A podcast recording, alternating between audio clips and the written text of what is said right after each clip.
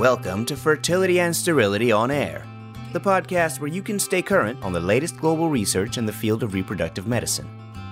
This podcast brings you an overview of this month's journal, in depth discussion with authors, and other special features. FNS On Air is brought to you by Fertility and Sterility Family of Journals in conjunction with the American Society for Reproductive Medicine and is hosted by Dr. Kurt Barnhart, Editor in Chief, Dr. Eve Feinberg, Editorial Editor, Dr. Micah Hill, Media Editor, and Dr. Pietro Bortoletto, Interactive Associate in Chief. Hello and welcome to another episode of FNS On Air. This month we're discussing Volume 118, Issue Number 4, or as you all may know it, the October issue. Kurt and Eve, it's good to be back with all of you. How are you? It's great to be back. Good morning, everyone. I'm well, Pietro. Thank you very much. I hope you're well too. Special shout out to our executive producer, Dr. Michael Simoni, who's behind the scenes but here with us as well. Michael, how are you? Doing well. Great to see everybody. I wanted to start off by mentioning how wonderful it's been to run into people who listen to our podcast physicians, nurses, embryologists, and even trainees.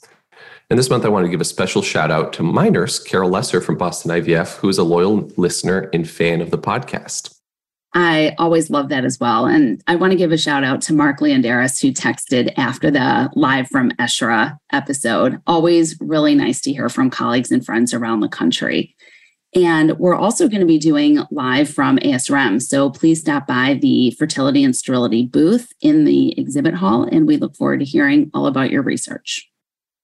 And of course, for all the fellows that tell me they enjoy digesting and sterility this way, please remember the old timer says you still have to read the journal. Kurt, you're doing the heavy lifting again this month with the seminal contribution. What do you have for us? Thanks, Pietro. I'm real pleased with seminal contribution this month. It's uh, not exactly all REI, but this, I think, really is a seminal contribution to our understanding. And I'm talking about a paper titled Natural History of Fibroids in Pregnancy, National Institute of Child Health and Development Fetal Growth Studies, the Singleton cohort. So, as described by the title, this represents a very large prospective cohort funded by the NIH to evaluate the natural history of fibroids. Interestingly, I thought we all knew that already, but when you do studies like this, it really does um, bring new things to bear, new understandings, and it represents a tremendous amount of work to, accomplish something like this. So, thank you to Susanna Mitro, um, who's the first author, and Katherine Grantz, who is the senior author of this paper. So, I mean, the idea of the study is, is obvious to describe the natural history of fibroids in pregnancy and then see if there's some associations um, based on race, uh, the size of the fibroids, um, and many other questions that you might have. And this was, um, you know, no simple task. This is um, looking at more than 2,770 subjects, uh, each of which had six ultrasounds in the course of pregnancy. The first one around 10 to 13 weeks. So the goal really was to identify how many people had fibroids, the size of the fibroids, and then what happened during the course of the pregnancy. So the findings are, are you know, pretty straightforward. Found out that uh, basically around 11% of people actually had fibroids in their pregnancy. The number was slightly higher in African Americans at 14% compared to whites and Asians, which was around 9% the fibroids to help understand what I'm saying here are categorized into small, medium, and large. You can look at the definitions to see what they are. And then they basically identified those three largest fibroids across the pregnancy over the time. And they found out that overall fibroids were actually decreasing during pregnancy, not increasing as I had uninformedly thought myself it's kind of an interesting phenomenon. The small fibroids got a tad bigger, whereas the medium and large fibroids were decreasing by around 1 to 2% per month. Now, there were some racial differences. It seemed to be that, as I mentioned, the fibroids are a little bit more prevalent in African American. That's confirming what I think we already know. Um, but uh, some of the other differences were, were quite intriguing. So, in general, when you have a large population like this, you can actually find a number of associations. And they actually found that what I just described, which is the main uh, finding of the paper, that fibroids actually are decreasing over time, did vary a little bit by race. It also varied by ethnicity. It also varied by whether you were primogravid or gravid, and also whether you had a history of miscarriage. But most of these findings were if you will, epidemiologically significant, and it's hard to draw direct comparisons to a particular patient. Um, I hope you all will take a look at the figure one, which um, I think summarizes a lot of the data. Uh, I like figure one. It's something called a spaghetti plot, which has um, kind of an uh, identification of each patient. And you look at it and there's just huge variation individually. Some people starting with large fibroids and dr- dramatically decreasing, other people staying about the same, others, um, you know, the lines go all over the place. But mathematically, you can then draw the, um, just like a regression line, you know, what is the line that best represents that? Uh, and what's the um, the variation around that line, and then you can draw those conclusions that I just mentioned. So the main conclusion of this paper really is that fibroids do have uh, individual natural history, but overall, fibroids are actually decreasing in pregnancy rather than increasing in pregnancy. So there's still a lot to tell in this paper about what the mechanism is, how this actually correlates with symptoms, and whether this is, you know, racially associated or whether it perhaps is something like genetically associated, because there's a great body of literature about the, the genetics for people at, at, that have fibroids, but also the genetic mutations within the fibroids.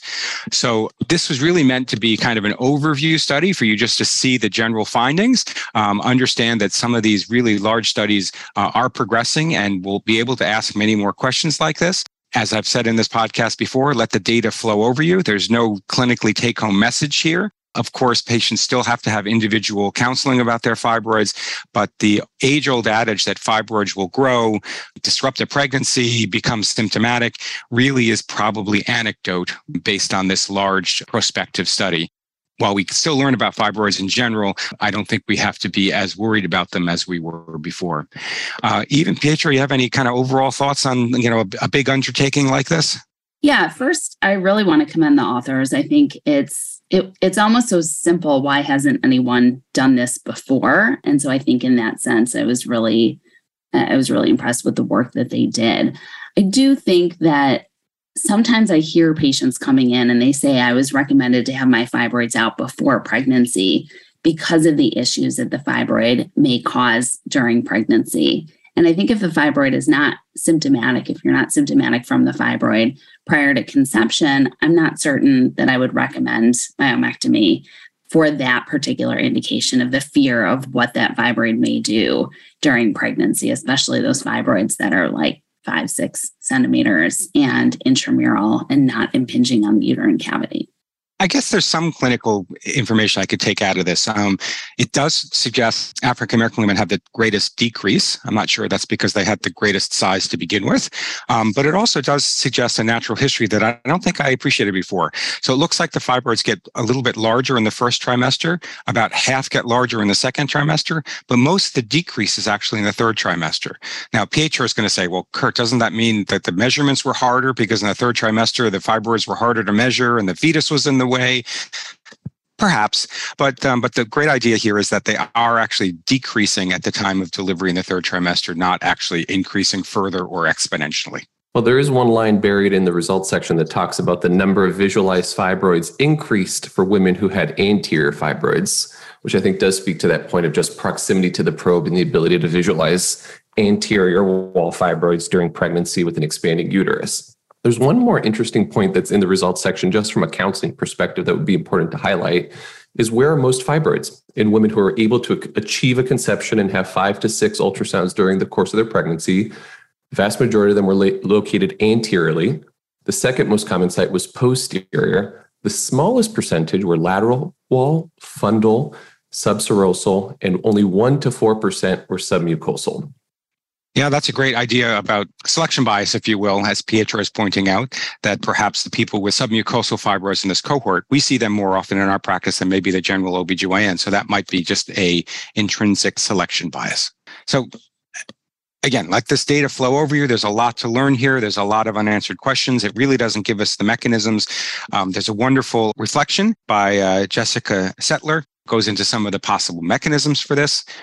Hypothesis driving for sure, but at this point, we just simply don't know.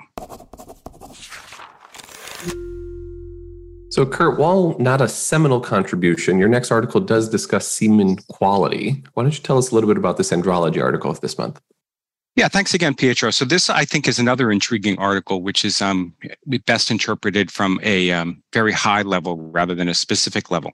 This article, Semen Quality and Reproductive Hormones in Sons of Subfertile Couples, a cohort study.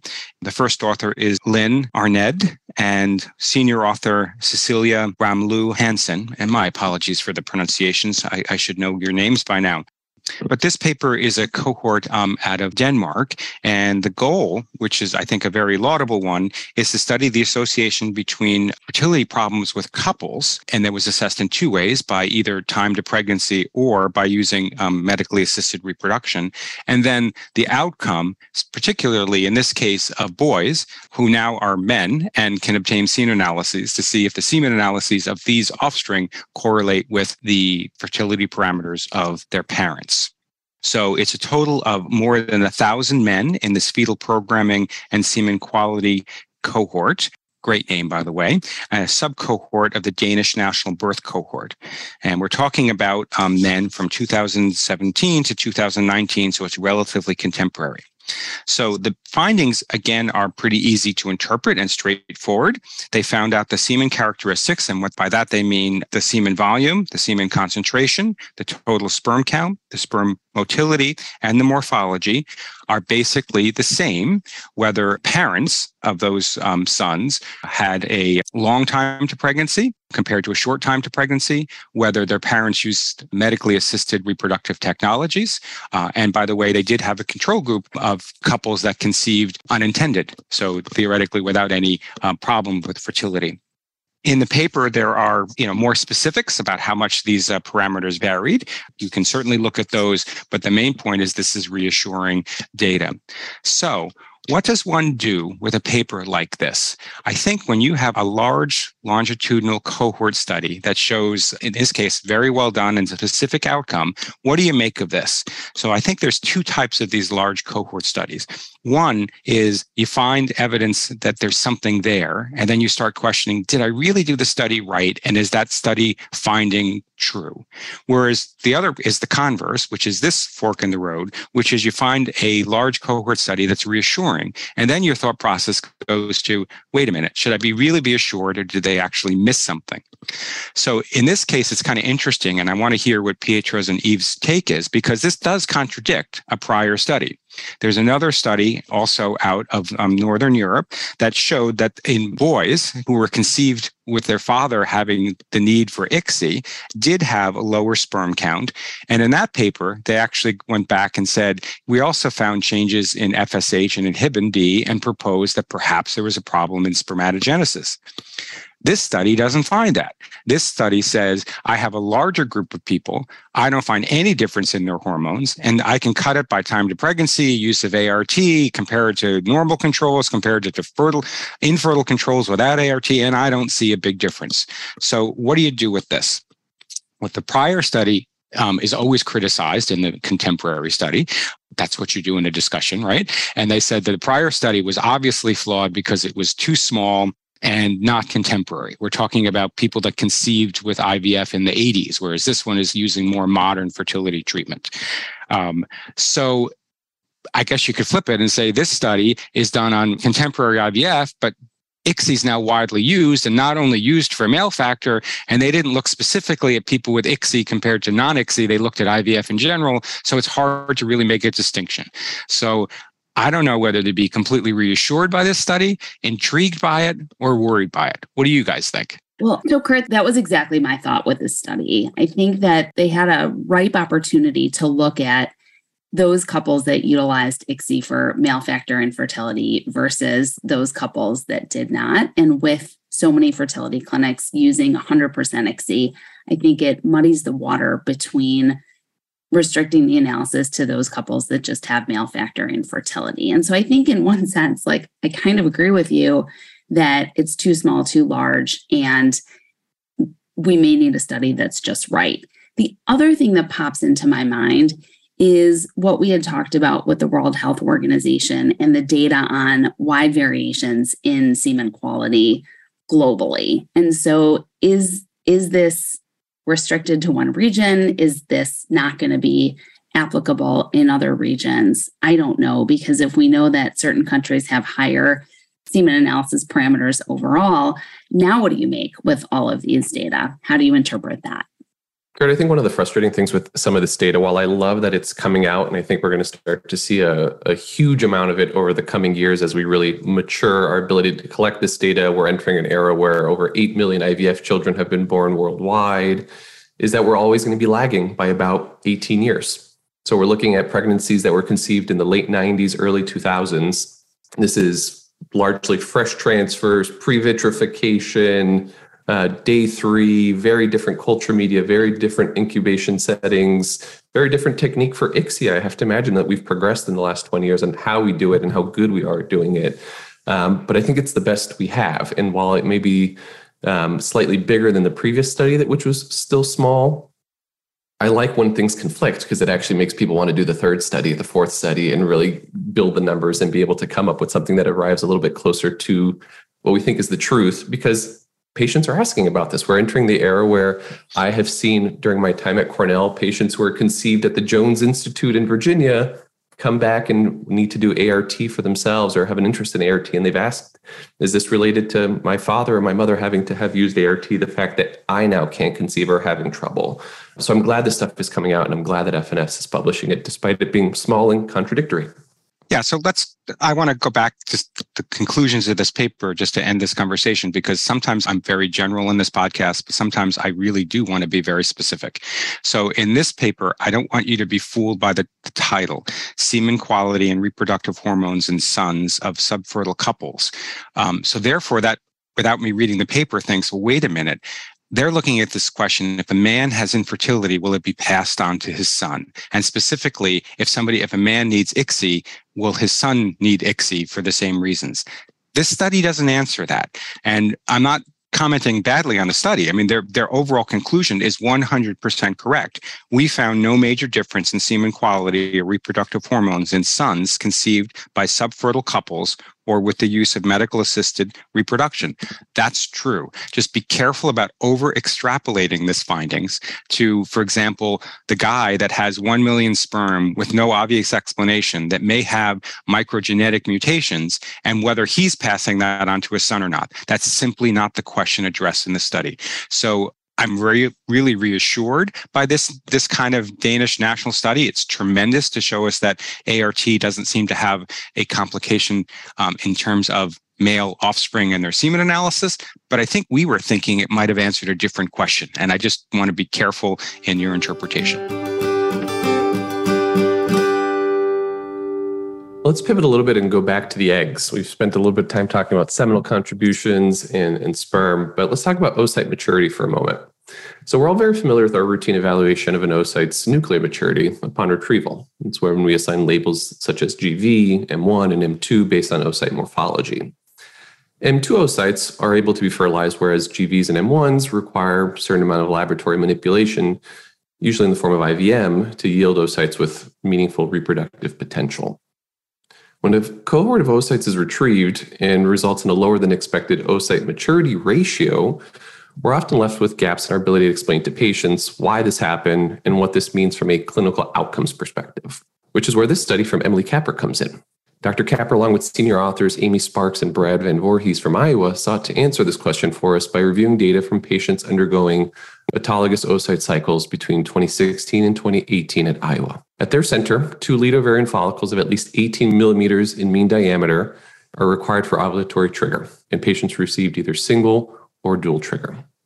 Once retrieved, these oocytes were assessed for maturity at the time of retrieval, and then again six hours later in a subset of patients undergoing ICSI by a team of five trained embryologists.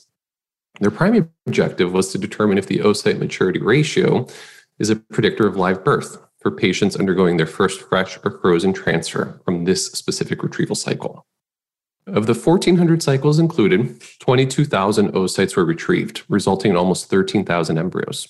After adjusting for age, PGT, and the number of embryos transferred using a generalized estimating equation, they found that a low oocyte maturity ratio, defined as less than 57%, was associated with a decreased live birth rate with an adjusted odds ratio of 0.41. Of note, that 57% was arrived by looking at one standard deviation below the median of this cohort. As a secondary outcome, they sought to examine clinical factors associated with oocyte maturity. Women with anovulation had reduced oocyte maturity ratio compared to those without, and women with DOR had increased oocyte maturity ratios. The last and perhaps most interesting and helpful finding from a counseling perspective was that only a third of cycles classified as having below average maturity in their first cycle were found to be below average in a second cycle. This means that REIs made the right modifications to improve maturity, be it by pushing to bigger sizes or modifying their trigger strategy. One thing I wish that the authors had done for us was show that in patients with subsequent cycles whose oocyte maturity improved, did their odds of live birth also improve? And if so, what were the interventions that took place to improve that maturity? Is it longer stem, different trigger, different size of trigger?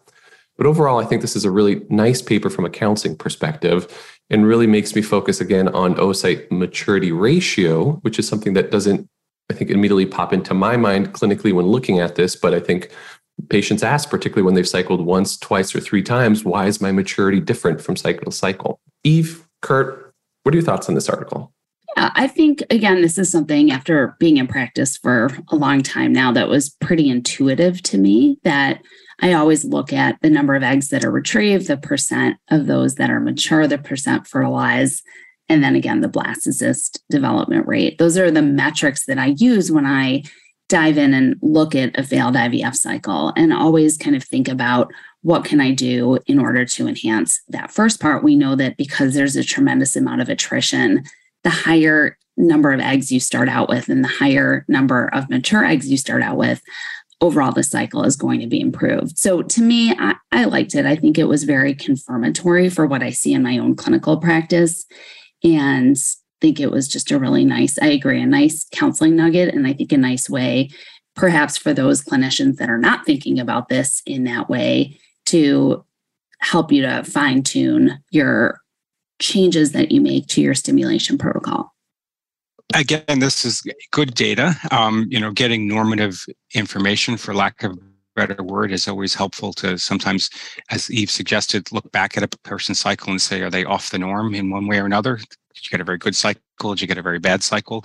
But uh, you know, again, it's just something you're not going to use on a day-to-day basis. It's more like filling in gaps of our knowledge, which is wonderful, and I'm pleased it's it's published. Eve, I have to tell you, I'm a little bit jealous that this next article was assigned to you for presenting. Tell us a little bit more about pregnancy outcomes after frozen thawed embryo transfer using letrozole ovulation induction. Thanks, Pietro. I also really enjoyed this because I know this has come up a bunch on the podcast and it comes up a bunch in my own clinical practice in terms of best protocol for frozen embryo transfer. Um, and as you know, we have uh, views and reviews coming out in November. And the reason I say you know, because Pietro is one of the authors. And that views and reviews looks at all components of the embryo transfer the who, what, where, when, why, how, and doesn't matter, looking at not just the embryo transfer itself, but the live birth outcomes. This paper was by Ghotawala et al. And the objective of this study was to evaluate and compare pregnancy outcomes between letrozole ovulation induction, natural and programmed frozen embryo transfer cycles. This was a retrospective cohort study that was carried out in a single university affiliated infertility practice. The primary outcome was ongoing pregnancy or live birth rate, and the secondary outcome was clinical pregnancy, and they also looked at clinical loss rate. Endometrial preparation was performed in a program cycle, natural cycle, or letrozole ovulation induction cycle according to physician preference. So each physician got to choose their own protocol and according to patient ovulatory status. The number of embryos transferred was in accordance with ASRM guidance. Their program cycles used Lupron downregulation, followed by oral or transdermal estradiol, and then 75 milligrams of PIO when the lining was at least seven millimeters. Letrozole was given cycle days three through seven to promote follicular recruitment. And then starting on day 10, patients were monitored daily for the onset of the LH surge. So they were actually brought into the clinic and blood levels were measured along with ultrasound. Two days after the LH surge, luteal supplementation with Crinone was begun, and embryo transfer was performed six days after the LH surge. The natural cycle followed that exact same protocol, but without the letrozole administration. And they had a total of 3,148 FET cycles from patients ages 18 to 45 who transferred autologous blastocysts. Multivariate regression was used to assess the association between FET protocol and various pregnancy outcomes while adjusting for known covariates that may impact the ongoing pregnancy rate. To account for participants who contributed multiple cycles, they did a general estimating equation.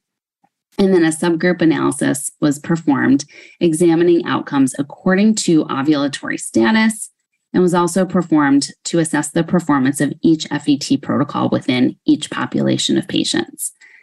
So, more on this later, but there were some pretty significant differences between groups. But I wanted to give a little bit of foreshadowing on the limitations before we discuss the results. So, I would summarize and I would say the major three findings of this paper are as follows. One, the ovulatory cycles outperformed the program cycles. There was a higher ongoing pregnancy and live birth rate in the letrozole FET group and natural cycle FET group, and that was 63.6% and 59.9% compared to the programmed FET group, who still had a great pregnancy rate, but it was lower at 55.7%. The second is that the programmed FET group had the highest clinical loss rate of the three groups. And the third was they analyzed outcomes by ovulatory status, and they found higher rates of ongoing pregnancy rate and live birth rate among ovulatory women taking letrozole for an FET compared to programmed FETs, but comparable rates in anovulatory women. So I think this begs the question like, should we all move to ovulatory cycles? And as I alluded before, the groups were not well matched. And I think that this may have greatly influenced the findings. And I think the biggest difference between groups were that the letrozole and natural cycle groups had a higher percentage of patients with male factor. So, arguably, good prognosis patients that were disproportionately included in those groups. The program cycle, on the whole, had more embryos transferred per transfer and a higher number of previously failed cycles. And so I think that that higher number of embryos per transfer, if you're following ASRM guidelines, really shows that that's a poor prognosis patient. So you could perhaps use that as a as a proxy for that. And I think it's entirely possible that these differences account for the difference in success rates. And so I think it really begs the question what are the points that we can take home from this study? And I think that probably the best point here is that a letrozole stimulated cycle should be considered in an anovulatory patient undergoing an FET. I think that the knee jerk reaction for so many is, oh, you don't get periods, you're anovulatory, let's put you on a program cycle. And so I think this paper really says, like, aha, we have an alternative for that. And the efficacy is actually quite good. And I do think that while we need to consider that it's less burdensome to do a letrozole or a natural cycle from a medication standpoint, I think a lot of the devil is in the details of how you do that natural cycle. So in this article, they did daily monitoring after day 10. I think that takes away a lot of the beauty of a natural cycle in that that daily monitoring can be expensive and burdensome for both the patient and the clinic staff. And I know for larger programs, it's not as much of an issue having a plan for an embryo transfer seven days per week. But I also think that it may lead to too many embryo transfers on a given day. And this can cause an additional burden to the lab. And this is something we definitely run into in our practice. And there's not a lot that we have found that we can do to better control it. But listeners, if you have any suggestions, send them my way. And I think the, the other glaring point from this study is that outcome data was missing. Were there differences in, in term deliveries, preeclampsia? And I think, again, before we jump into universally doing natural cycles or stimulated cycles for all, I really want to see the outcome of the NAPRO RCT, which is still ongoing. So, Kurt, Pietro, what do you think? So, this is obviously a, a great study and it gives us incremental information. There's still both specifically and generally so much we need to learn eve i mean um, we as a field tend to jump onto a bandwagon and you know natural is better, but now, wait a minute, it's hard to do that. So we need to find a way to make natural programmed. I, I, know I'm using these words interchangeably, but it's really, we don't know yet what's best. And we're still letting our practice dictate what we think is okay. So again, this is really good information, um, but I don't think we have an answer yet. And I'm really not sure what to tell you about your clinical practice because there really is a balance between the logistics of your practice, but really trying to figure out what's best for a woman, which I, well, I ultimately think should trump. Yeah, and I think um, I think it's really just hard because so many centers have different protocols for natural cycle FETs. I've spoken with some of my colleagues who have patients monitor an LH surge at home using urinary LH kits, call the clinic, come in six days later for transfer. And in our center, we actually measure progesterone levels and we time the embryo transfer based on the specific rise in progesterone for each patient. And it mostly correlates to LH plus six, but there are a couple instances where it doesn't. And we have noticed that those patients get pregnant. And so we're similarly looking in our data and, and hoping to publish that. So more on that later. But I think the devil really is in the details of how do you do a natural cycle FET and how do you maintain high quality in your laboratory so that you're not doing 20 embryo transfers on one day and three the next day? Like, is there a better way to help manage those cycles? Couldn't agree more. But the but the problem is what's the more important question? How to make your practice work or to find out actually what's better? Because I think in REI, we tend to overcomplicate things.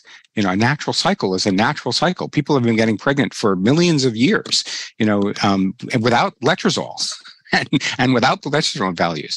So I just happen to think we found what's natural versus how do we affect our daily practice in a meaningful way.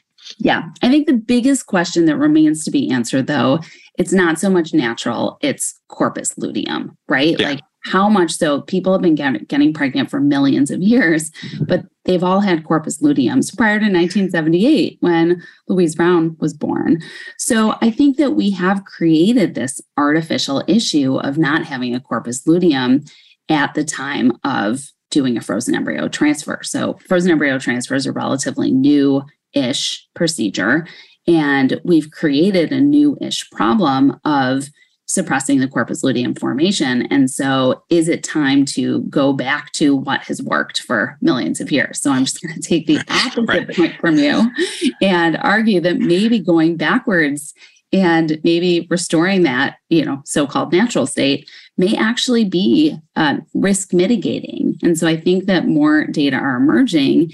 And I'm going to have Pietro comment a little bit on here because this is really what I had asked you to write about in that views and reviews.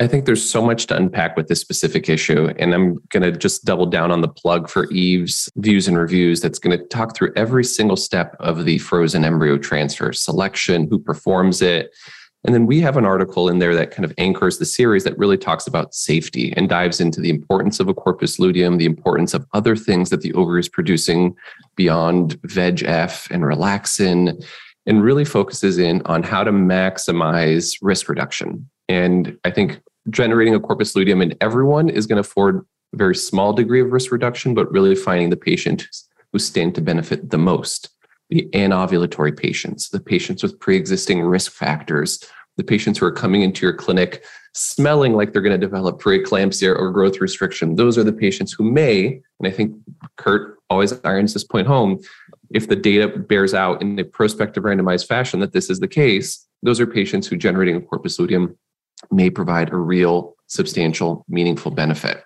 So I think people often forget that we're able to allow someone to recruit a follicle spontaneously or induce a follicle with letrozole or clomid, but we can still control the timing of ovulation and not allow the patient to ovulate spontaneously, but use ovulatory trigger, use an Ovidrel, HCG um, to really help us space out these cases in our lab so that we don't overwhelm the lab, but still are able to exploit the benefits of having a corpus luteum present. Um, I think that potentially is a way forward and a way to in small practices and practices that don't perform transfers on weekends or are batching um, to really reap the benefits of this.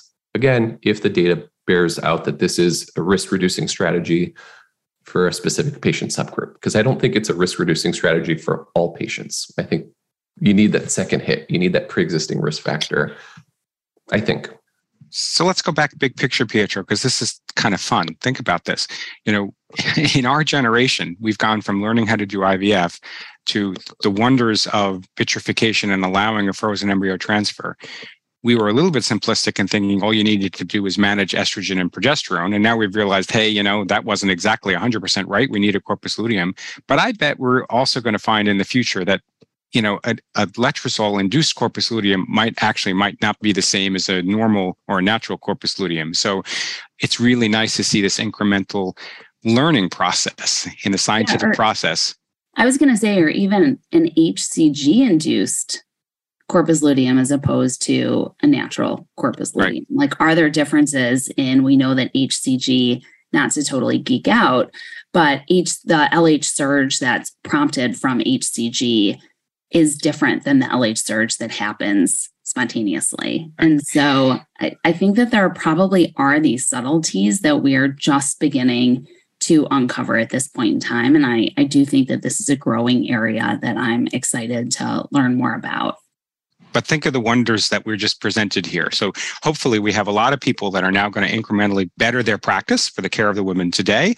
And hopefully we've induced a whole bunch of people who are going to look at this new fertile area for research to figure this out so we can learn more in the future. So that is what I want to see published in fertility and sterility. Excellent. And so well said as always, Kurt. Well, let's take a pivot and talk about something that we've been talking about as a field now for a while the endometrial receptivity assay.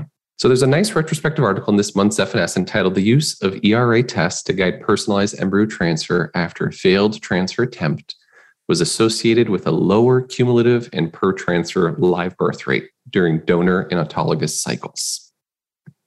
Everyone listening is familiar with the paradigm that a receptive endometrium plays an important role in achieving implantation of euploid blastocysts that will go on to achieve live birth. Unfortunately, somewhere between 55 to 65% of euploid transfers result in live birth, leaving us wondering what happened to the other 35 to 45%. The ERA test, which uses a transcriptomic signature for dating endometrial receptivity based on 238 genes, was developed to inform the optimal timing of embryo and endometrial synchronization and hopefully improve euploid embryo implantation. However, over the last handful of years, we've seen both retrospective and prospective randomized data that has significantly called into question the utility of this test for not only an unselected infertile population, but even those with recurrent implantation failure. The authors of this month's paper sought to add to this growing body of data by reporting on cumulative live birth rates in both autologous and donor cycles, which are not routinely reported on. They reviewed data from the IVIRMA centers in Spain for patients who had had one previous failed embryo transfer, who underwent personalized embryo transfer with ERA guided timing versus standard fresh or frozen transfer with either autologous or donor oocytes. Their main outcomes were live birth per embryo transfer and cumulative live birth rate. In total, they had 3,200 autologous cycles and 2,100 donated cycles available for analysis. They found worse live birth rate per embryo transfer and cumulative live birth rate in cycles timed by the ERA compared to fresh and frozen in a cohort of women with a previous failed embryo transfer. This was true not only for autologous cycles, but also donor cycles. The explanations for this finding are varied, but include that simply adjusting the timing of progesterone may not be enough or may not be the whole story. It's possible that specific routes of progesterone, dosage of progesterone, and even duration of estradiol exposure before the initiation of progesterone may all be important confounders here that warrant some attention beyond just simply focusing on timing of transfer. For now, I think the data against ERA as first line or even second line after failed transfers is mounting. This paper suggests that in both autologous and donor cycles, with or without PGT, the ERA did not add any value, but in fact is associated with worse live birth per embryo transfer and cumulative live birth rates. Rather than more data against the ERA, I'd love to see a novel approach to this question that involves non invasive monitoring of the endometrium during the transfer cycle so that you could really detect a receptive endometrium and guide transfer timing during that cycle. I'd also love some more data looking at how we can modify dosing and route of progesterone delivery to improve implantation beyond just simply varying the duration of progesterone exposure. Kurt, Eve, I know we've talked about ERA before on this podcast, but could you share with us a little bit about how ERA fits into your, your practice, be it as a first line test, second line test, or a never test? So, I think a really important point to highlight is that the authors of this paper are actually some of the developers of the ERA test. So I really want to commend them on publishing these data because I think it's somewhat of the nail in the coffin, or as elegantly stated by the authors of the reflection, is this the end of an era? So I don't I never say never because maybe there are a few patients here and there where I've performed an ERA and it's changed the way that I've practiced. But I, I have to say it's probably a once a year phenomenon. Um, I do find that I spend a lot of time talking with patients about the data. I think that the other really important point, and I would encourage everybody to read the reflection because it makes some very important points on what is FDA approved versus what is laboratory developed analysis and some of the nuances in what it takes to get a test to the general market. And this is a test that was, I can't remember the exact terminology as I sit here, but this is a test that was basically taken to market without strict tri- clinical trial data. And so I think that as physicians and as experts in the field, we have to be incredibly careful when we adopt new technology into our practice. I that's been my bias on this. I can't believe how many patients I see where they do a donor egg cycle or they do a GC cycle and they're doing an ERA into a gestational carrier without ever having had a previous failure. And so I think that it's time to start focusing on other things. This this is a case history, Pietro, that somebody in an MBA program is going to look back in 10 years and say, there is such a need for a test to reassure patients and clinicians about endometrial receptivity, an area that we know very little about. Even the term receptivity, I don't even know what that means.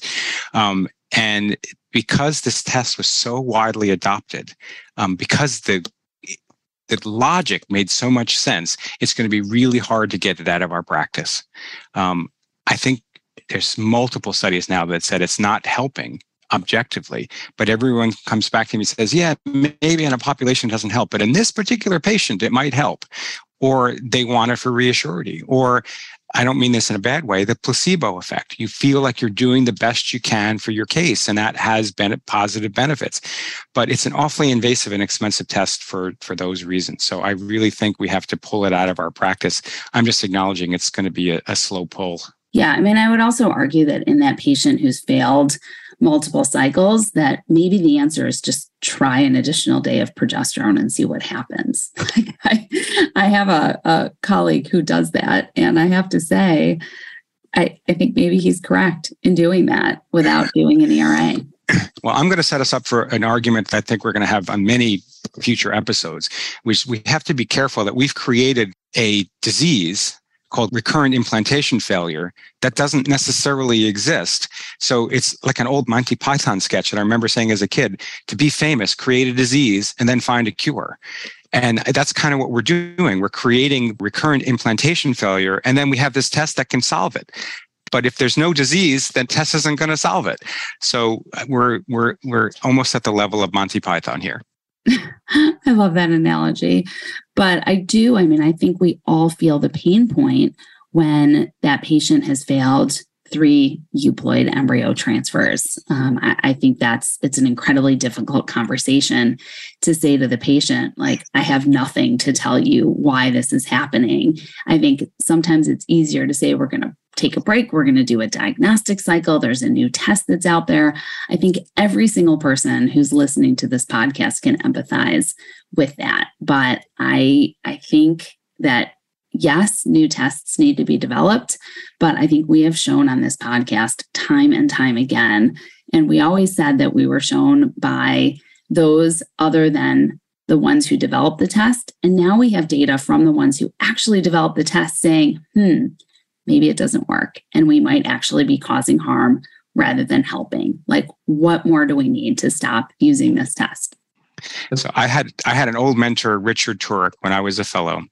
We lost him in an untimely early fashion. But his favorite cliche when I was a fellow with these new tests is, "Kurt, hurry up and use it before you find out it doesn't work."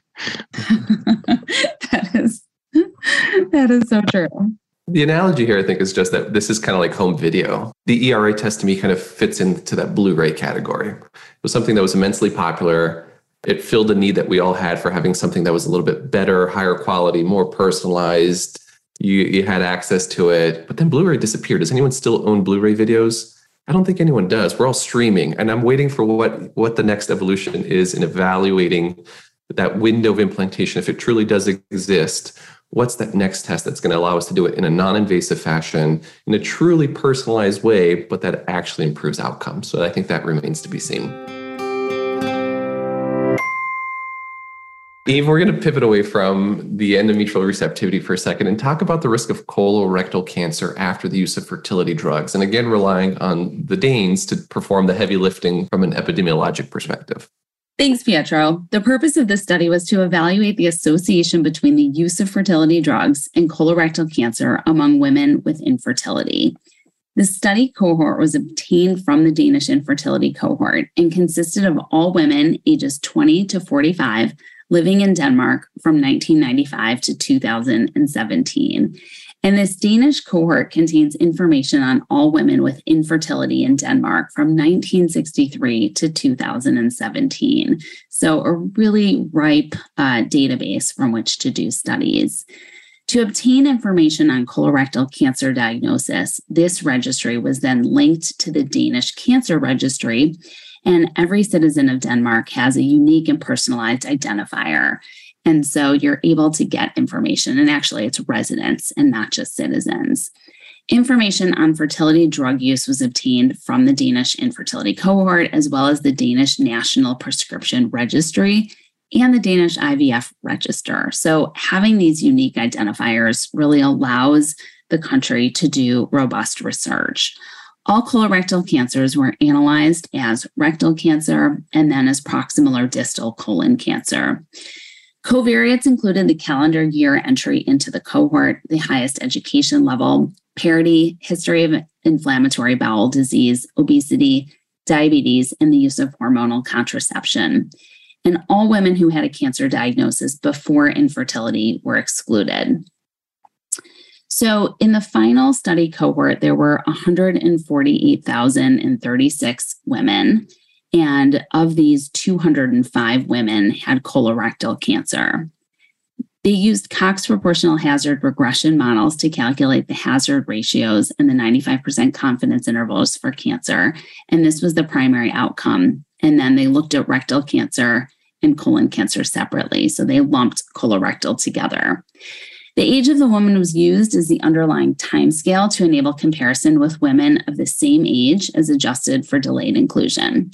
They also evaluated the rate of colorectal cancer on the basis of exposure to the following five specific fertility drugs clomiphene citrate, gonadotropins, HCG, GnRH receptor modulators, and progesterone.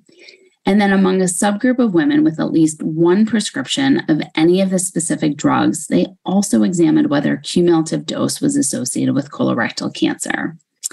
And so, what did they find? in this total 148,000 women, the total follow up time accrued in the study was 1.7 million person years of observation, and the estimated median follow up was 11.3 years. And I want to just highlight that. The median age of inclusion was 31.1 years, and the median end age of follow up was 43.4 years, with a range of 37.5 to 49.1. The median age of diagnosis of colorectal cancer was 48.2 years. The authors found no association between ever use of any fertility drugs and the incidence of colorectal cancer. In fact, interestingly, ever use of Clomid was associated with a lower rate of colorectal cancer. In addition, the rate of rectal cancer was low after the use of gonadotropins, and a sensitivity analysis was also performed, including only women who had ever been treated with fertility drugs and still found no association. I think this is a really good study and provides some incredibly reassuring data that in the 10 years after use of fertility drugs, there's no association with higher rates of colorectal cancer. And I really am very specific in saying that in the 10 years after use, because I do think that one of the limitations of this study is that the follow up period was only 11 years, and the patients were so young at the time of entry into the registry. When we compare that and we look at the average age of colon cancer diagnosis in the general population, in women at 72 and 63 for rectal cancer. So while I think that these data are reassuring, I do think that they need to be interpreted with a healthy dose of caution. And I'd love to see the study published again in 10 years with more follow up. The other point of noting is that the Danish cohort overall had a lower prevalence of obesity, and only 22% of patients included in the registry have obesity. And as obesity is a risk factor for colon cancer, there could potentially be a more additive effect that we're not observing. Can the thinner white Danish population be extrapolated to a more diverse American population? And can the same conclusions be drawn? Kurt Pietro, what do you think? Can we talk about confounding by indication here for a moment? And maybe you can help us sort through this. But the key finding of this paper was that clomiphene exposure was associated with a lower risk of colorectal cancer. I have a hard time wrapping my head around five days of 100 milligrams of Clomid ever used once is going to reduce my life, or at least my 10 year um, incidence of colorectal cancer. Is this the obesity, insulin resistance, the PCOS, the adipose tissue that drove someone to use Clomid that's reducing the risk of colorectal cancer, that is associated with the lower risk of colorectal cancer, or is it just the five days of Clomid? Great question, Pietro. That is a great example of confounding by indication that in a study you, you can get a false association because of some other confounding factor. Most people look at it like age or race or something like that. But if the people in your study are all put in there for a specific reason that ultimately is associated with colorectal cancer that's confounding by indication. Although might it be in reverse though pietro? Because don't we think that obesity um, is associated with a higher rate of cancer. So while the concept is correct, I don't know what to make of this data. I, I don't know why Clomid it, for five days may reduce your risk of cancer, or if it's a true finding or a spurious finding, which is also possible. Yeah, I, guess I didn't take that as the take home point. Like I really read it at a higher, like at a more of a bird's eye view to say that overall, I think that we can be reassured. And the number of patients with 205 patients total with colorectal cancer, I think it's really hard to draw that particular conclusion for it. I do remember a while back, there was this really tragic story of a 30 year old woman who had previously donated her oocytes twice. And then a few years later was faced with a stage four colon cancer diagnosis. And she died from colon cancer. And her mom was really active on social media making claims that her daughter's egg donation caused her colon cancer. And she was incredibly vocal about the need for an egg donor registry to track these outcomes. I think the two questions this brings up is one, like in general, can we extrapolate these data from infertile patients to oocyte donors?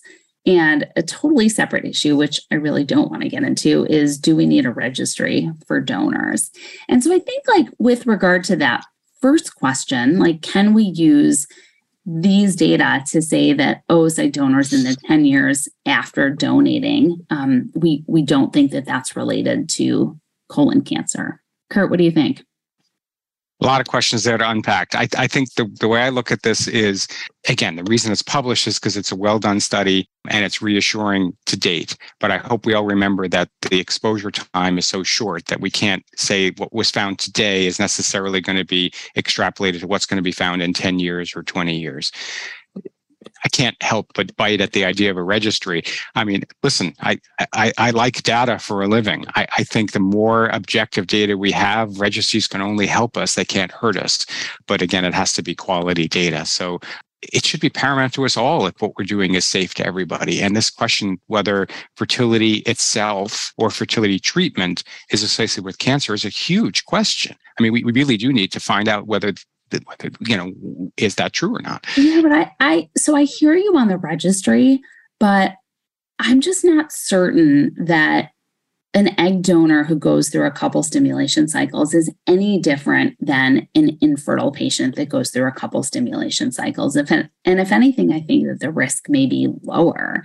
And so, while I do think that the U.S. has a need for a much more robust registry, I wouldn't start with a donor population. I would start with our own population and creating that. Like, I just don't think that I think that the data are convincing enough from large registry studies, and I think that you probably can extrapolate those data to oocyte donors. That I, I think that I feel reassured after reading this that a colon cancer diagnosis in somebody three to four years after donating oocytes in two separate cycles was probably not the oocyte donation was probably not causative.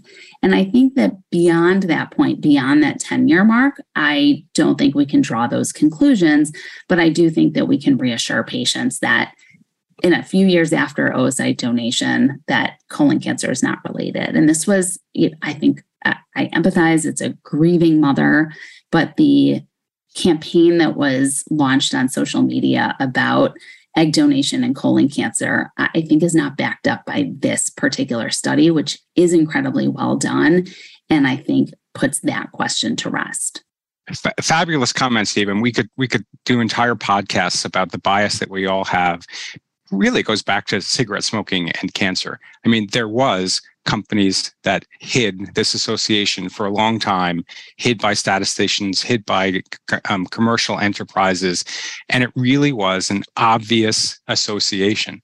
Now we're so numb to that that every untoward event has to have a cause. And I'm not sure that the association with fertility treatment and cancer, if it is there, is really anywhere near the order of magnitude. So it's nice to see these reassuring studies to at least pull that out of the lexicon and not let one anecdote anecdote drive you to punishing an entire industry or a physician or something like that. Well, let's take another leap away from colorectal cancer and back to the uterus, and let's end with talking about cesarean scar defects. This month's FNS has a great review and meta analysis on the relationship between cesarean scar defects and abnormal uterine bleeding. All of us are seeing more and more C sections being performed every year, with some Latin American countries having primary elective C section rates of over 55%. And I say that as a primary elective C section baby from Brazil myself. As a result, we are seeing patients with and without infertility present with a host of symptoms as a result of these cesarean scar defects from that surgery. One of the more common presentations is abnormal uterine bleeding, which was the impetus for this review article. The authors identified 2,100 citations, of which they reviewed 200 full texts. It included 60 studies. These studies are a mix of RCTs, prospective and retrospective cohorts, as well as case controls and case series. Overall, in the literature, AUB was reported in approximately 25% of patients with a history of one previous cesarean delivery. For these patients, the average menstrual duration was longer, significantly longer, about 13.5 days with approximately six days of early to mid cycle intermenstrual bleeding. Bleeding was often reported as brownish and dark red, seldomly as bright red vaginal bleeding. Bleeding was more common in scars that were larger and those with less amount of overlying myometrium, as well as those with vascularity noted on hysteroscopy or an ultrasound. Now, you may be wondering why are cesarean scar defects associated with abnormal uterine bleeding? We think these defects are associated with AUB because of either retention of menstrual blood in the defect, the trapping effect. There may be some fibrotic tissue that impairs appropriate drainage around that defect. There may be production of frank blood within the defect, secondary to neovascularization, or it may just be localized inflammation or focal adenomyosis within the roof of that defect. The author's impetus for this article was really to uh, highlight the idea that abnormal uterine bleeding the PALM-COEIN system that we're all familiar with from FIGO should really start to include cesarean scar defects as a distinct entity. And when you're evaluating a patient for AUB, thinking about their obstetric history and prior mode of delivery as a way of sorting out where the abnormal uterine bleeding is coming from.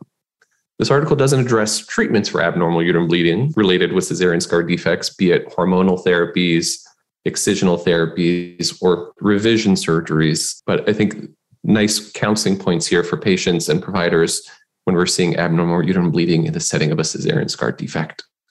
Pietro, I think that's a really great point that this article makes about a C section scar being a cause of abnormal uterine bleeding. And it's something that I've actually seen in my practice, not infrequently.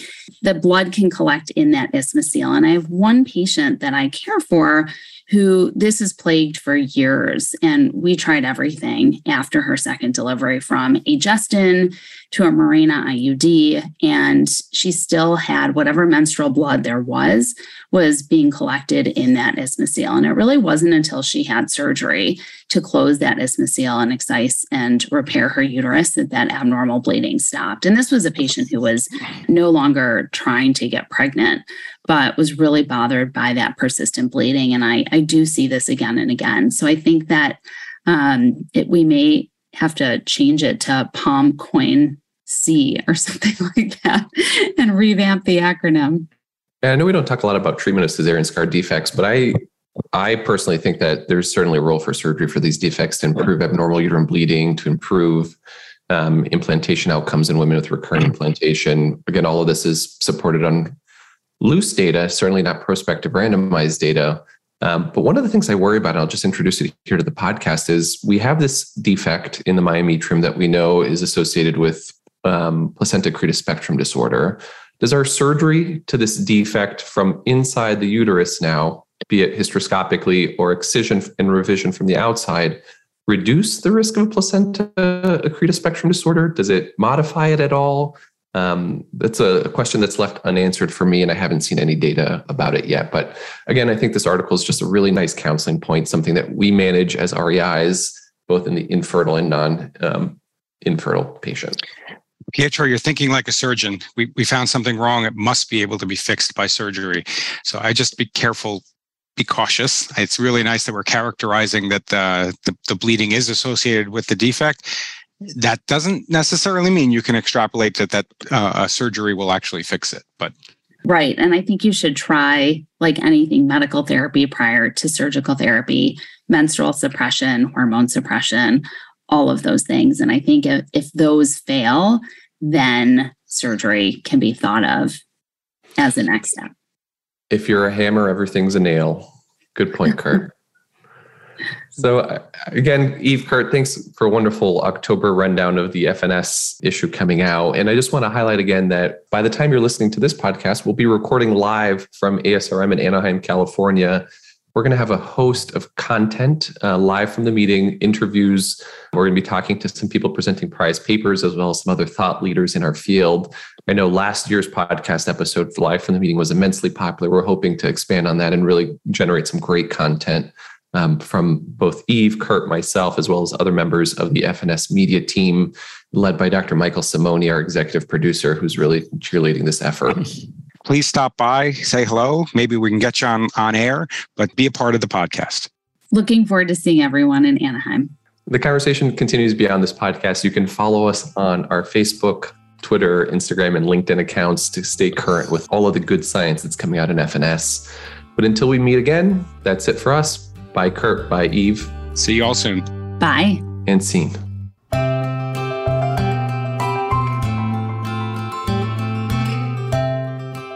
This concludes our episode of Fertility and Sterility on Air, brought to you by Fertility and Sterility in conjunction with the American Society for Reproductive Medicine.